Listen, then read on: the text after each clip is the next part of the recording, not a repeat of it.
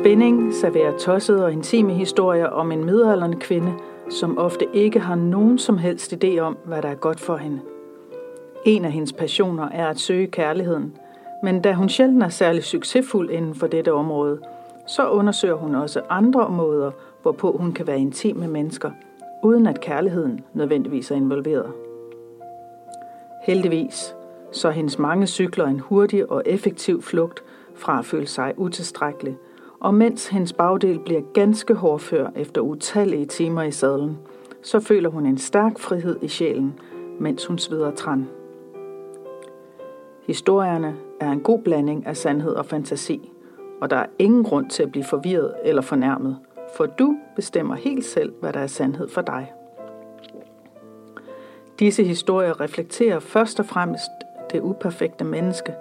Ingen er perfekt, hverken hun eller historierne eller musikken.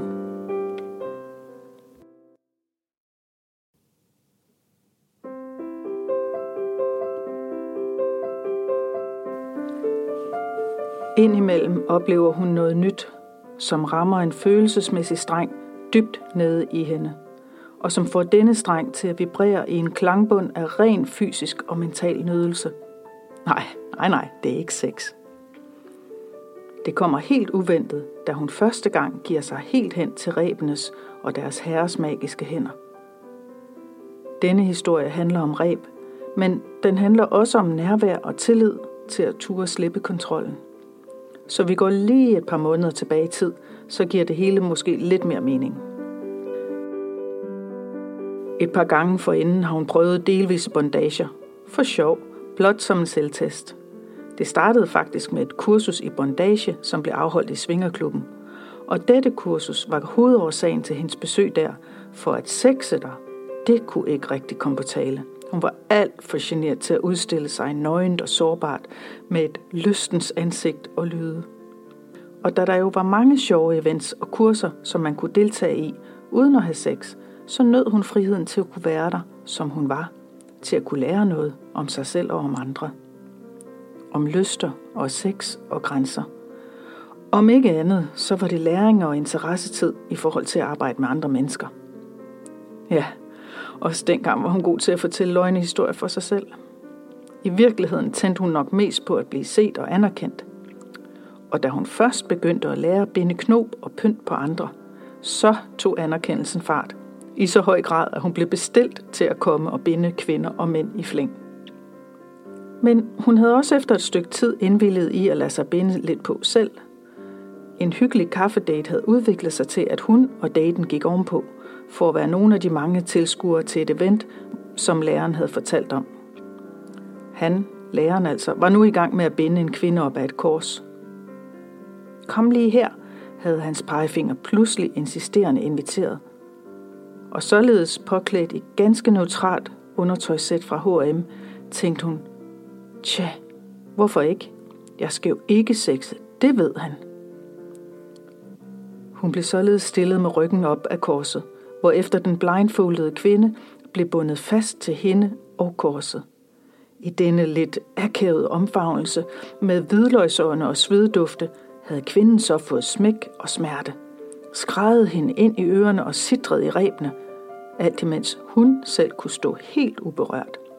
I hvert fald fysisk og betragte både tilskuer, den onde lærer og den pisknydende kvinde. Dengang havde hun haft åbne øjne og var i fuld kontrol over situationen, og var derfor helt bevidst omkring øvelsen og oplevelsen som statist. Hun har en veninde i miljøet, som også er rikker. Veninden spørger hende en dag, om hun vil være så venlig og behjælpelig og lægge sin krop til, for en af hendes kammerater kommer til byen, og han vil gerne have en at øve sig på, altså med reb. Kan du love mig, at han ikke piller? spørger hun kægt, men også i ramme alvor. Ja, ja, jeg binder lige ved siden af, og jeg skal nok holde øje med dig. Men øh, han vil altså også gerne lave en suspension. Er du ok med det? Hun, hun tror, hun er ok med det, men det lyder lidt skræmmende. Kan vi tage det hen ad vejen? Jeg ved ikke rigtigt. Du ved, min ryg går sådan. Med bævende hjerte og svedige hænder møder hun op i klubben og drikker kaffe med de to storsmilende rikkere og den anden model. Og ovenpå Op ved siden af korset går han så i gang med at svinge kyndige reb omkring hendes krop. Han spørger, om hun er klar, og bupti, så svæver hun lige pludselig. Åh, oh, det gør meget ondt. Det er meget værre, end hun har regnet med. Og hun kæmper for at være cool og ikke kræver at komme ned igen før tid. Det hele er overstået næsten inden det er gået i gang. Og hun nyder især at blive sluppet fri igen. Hvad synes du? spørger veninden og rikkeren, mens de drikker endnu en kop kaffe i baren. Jo, det er jo nyt, og det gjorde ondt, men det var da også spændende, og det var, og det var lidt grænseoverskridende, og, øh, og de ler indforstået med hende. På dette tidspunkt er cyklerne ikke rigtig kommet ind i hendes liv, så hun tror stadig, at smerte er en dårlig ting, og at man skal undgå smerte for enhver pris. Rikkeren griner lidt, så man kan se hans skæve tænder under den store skægpragt. Du var dygtig, siger han, og så vokser hun lige 5 cm. Et stykke tid senere kontakter han hende igen. Vil du være min model til et fotoshoot, altså til min hjemmeside, spørger han. Hun bliver helt paf. Ræber og fotomodel. Wow! Klassens tykke pige stikker næsen frem og så tvivl om det nu også kan være rigtigt. Jo, han mener det. Og det er kun fotoshoot, intet andet, det lover jeg dig. Men det er jo nødt til at være hjemme hos mig, fordi jeg har alt mit fotoudstyr der. Det er alligevel vildt. Det har så mange skræmmende elementer i sig, at hun for eksempel skal tage blindfold på og være nøgen og lægge sin tillid i hans hænder. Og at han er i total kontrol både over tid og sted og hende. Hun har hørt andre omtale Point Zero eller Subspace i forbindelse med bondage. Et nulpunkt for selvstyring, som hun nok inderst inde har higet efter at finde i mange år.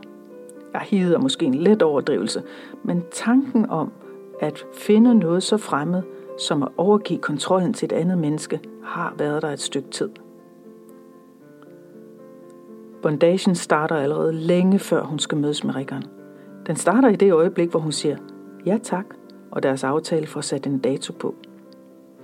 Og i perioden imellem, hvor de to løst eller fast definerer rammerne for bondagen, hvor meget og hvor længe og hvor henne, og især, hvor går grænserne i forhold til seksualitet. Vigtige aftaler, trygheds- og tillidsskabende aftaler, men, men de er jo på plads. De har ikke ændret sig siden sidst. Og derfra starter også hendes mentale rejse. Ønsker, drømme og længsler. Hvor er hun svag, og hvor er han stærk? Vil han se hende? Vil han bære hele hende, hud, hår og sjæl, i sin reb? Dagene op til går hendes krop og sitter svagt, hver gang tankerne falder på aftalen. Hun har en hemmelighed, og kun han og hun deler hendes hemmelighed. Hun er dog helt sikker på, at alle omkring hende kan se og mærke, at hun er fyldt af forventningsglæde, at det strømmer ud af hendes øjne og hendes smil og hendes indfortrolighed med sig selv. Men de får ikke min hemmelighed ud af mig, tænker hun. For glæden bliver jo mindre af at dele. En skøn forårsdag parkerer hun i kælderen under hans lejlighedskompleks. Et par unge fyre drøner rundt på skateboards med hat på skrå og huller i bukserne. Hun har også huller i bukserne, men dem har hun betalt for i dyredomme. Hun trykker på ringklokken ved siden af den grønne dør. Han åbner. Hun møder ham i blikket. Den første kontakt er altafgørende for det næste, der skal ske. Er han rolig? Byder hans øjne hende velkommen uden at være for anmassende? Bevæger han sig i rummet med tillid til sig selv og til hende? Hans lille lejlighed er hvid og hyggelig. Et eneste rum til det hele. Ja, lige undtagen toilet og bad selvfølgelig.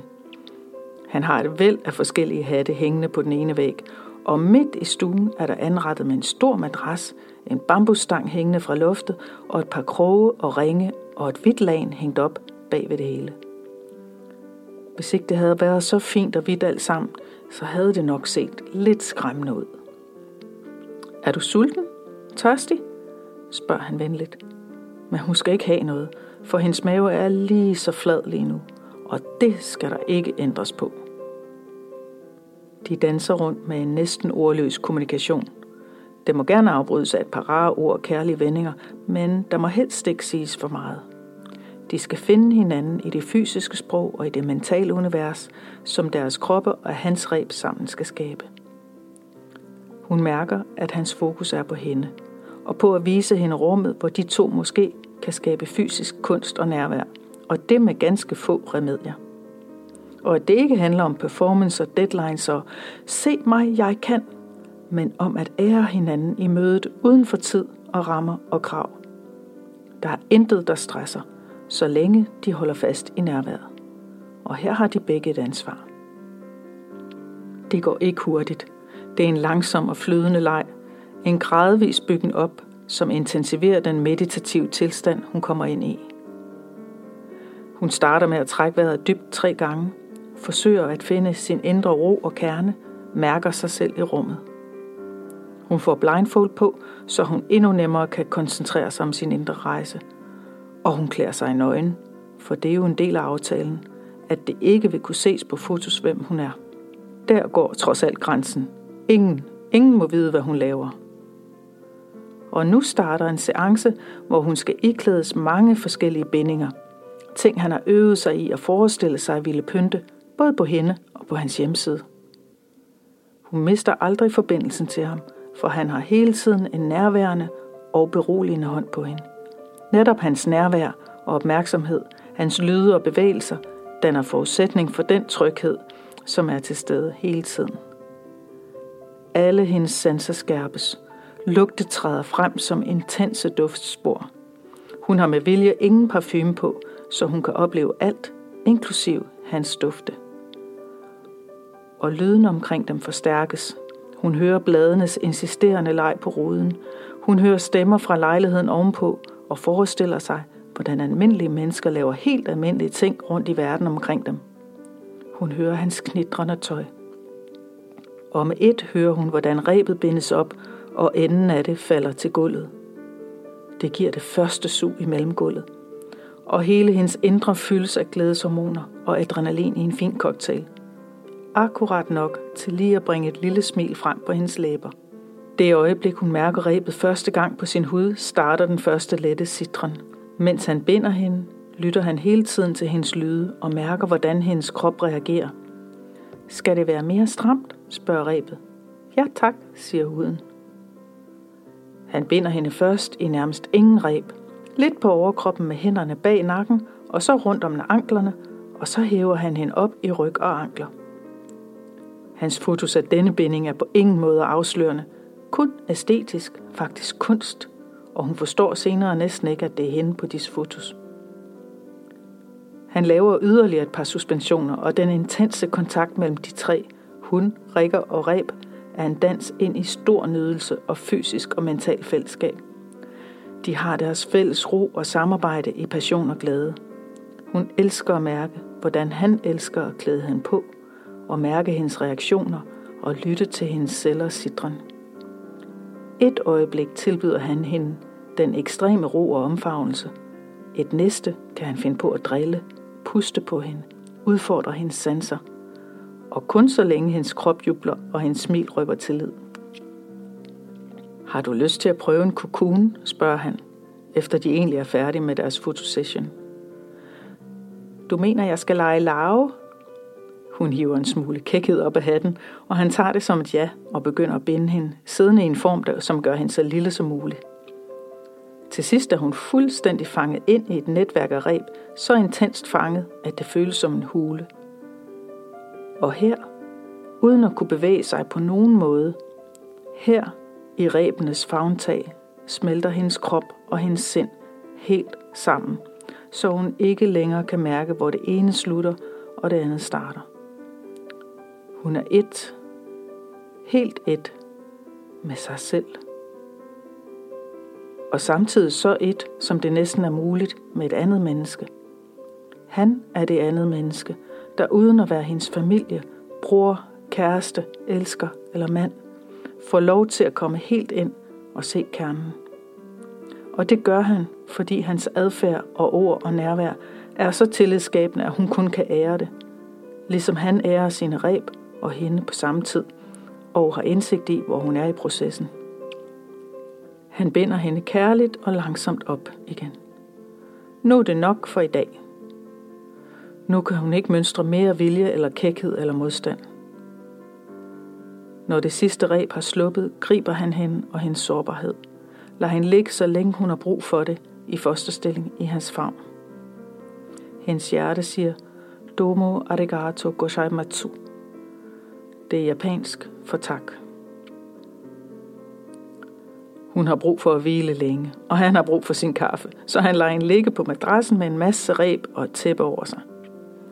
Mens han går i gang med at redigere sine fotos, vågner hun langsomt til live igen med duften af kaffe i sin næsebor. Han kigger ned på hende. Tag din tid, siger han, og det gør hun. Der er ingen aftaler, der kalder. Hun klæder sig doven på igen, får et kram af ham på vej ud af døren og sniger sig rundt om hjørnerne ned mod bilen. Hun kiggede i spejlet, inden hun gik. Hun har striber over hele ansigtet, på benene og under tøjet naturligvis. Da de unge skaterfyre får øje på hende, spærrer de øjnene op, og hun flygter skyndsomt hen til sin bil og tager en ekstra lang køretur for at få striberne til at falde til ro, inden hun skal ud i en verden, hvor intet anende mennesker kunne få de helt forkerte idéer.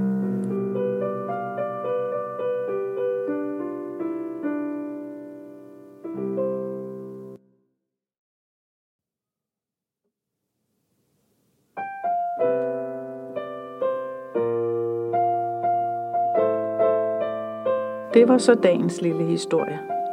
Tak fordi du lyttede. Du er altid velkommen til at lægge en kommentar på Facebook-siden Spænding, Kærlighed, Sex og Cykler. Ha' en forrygende dag.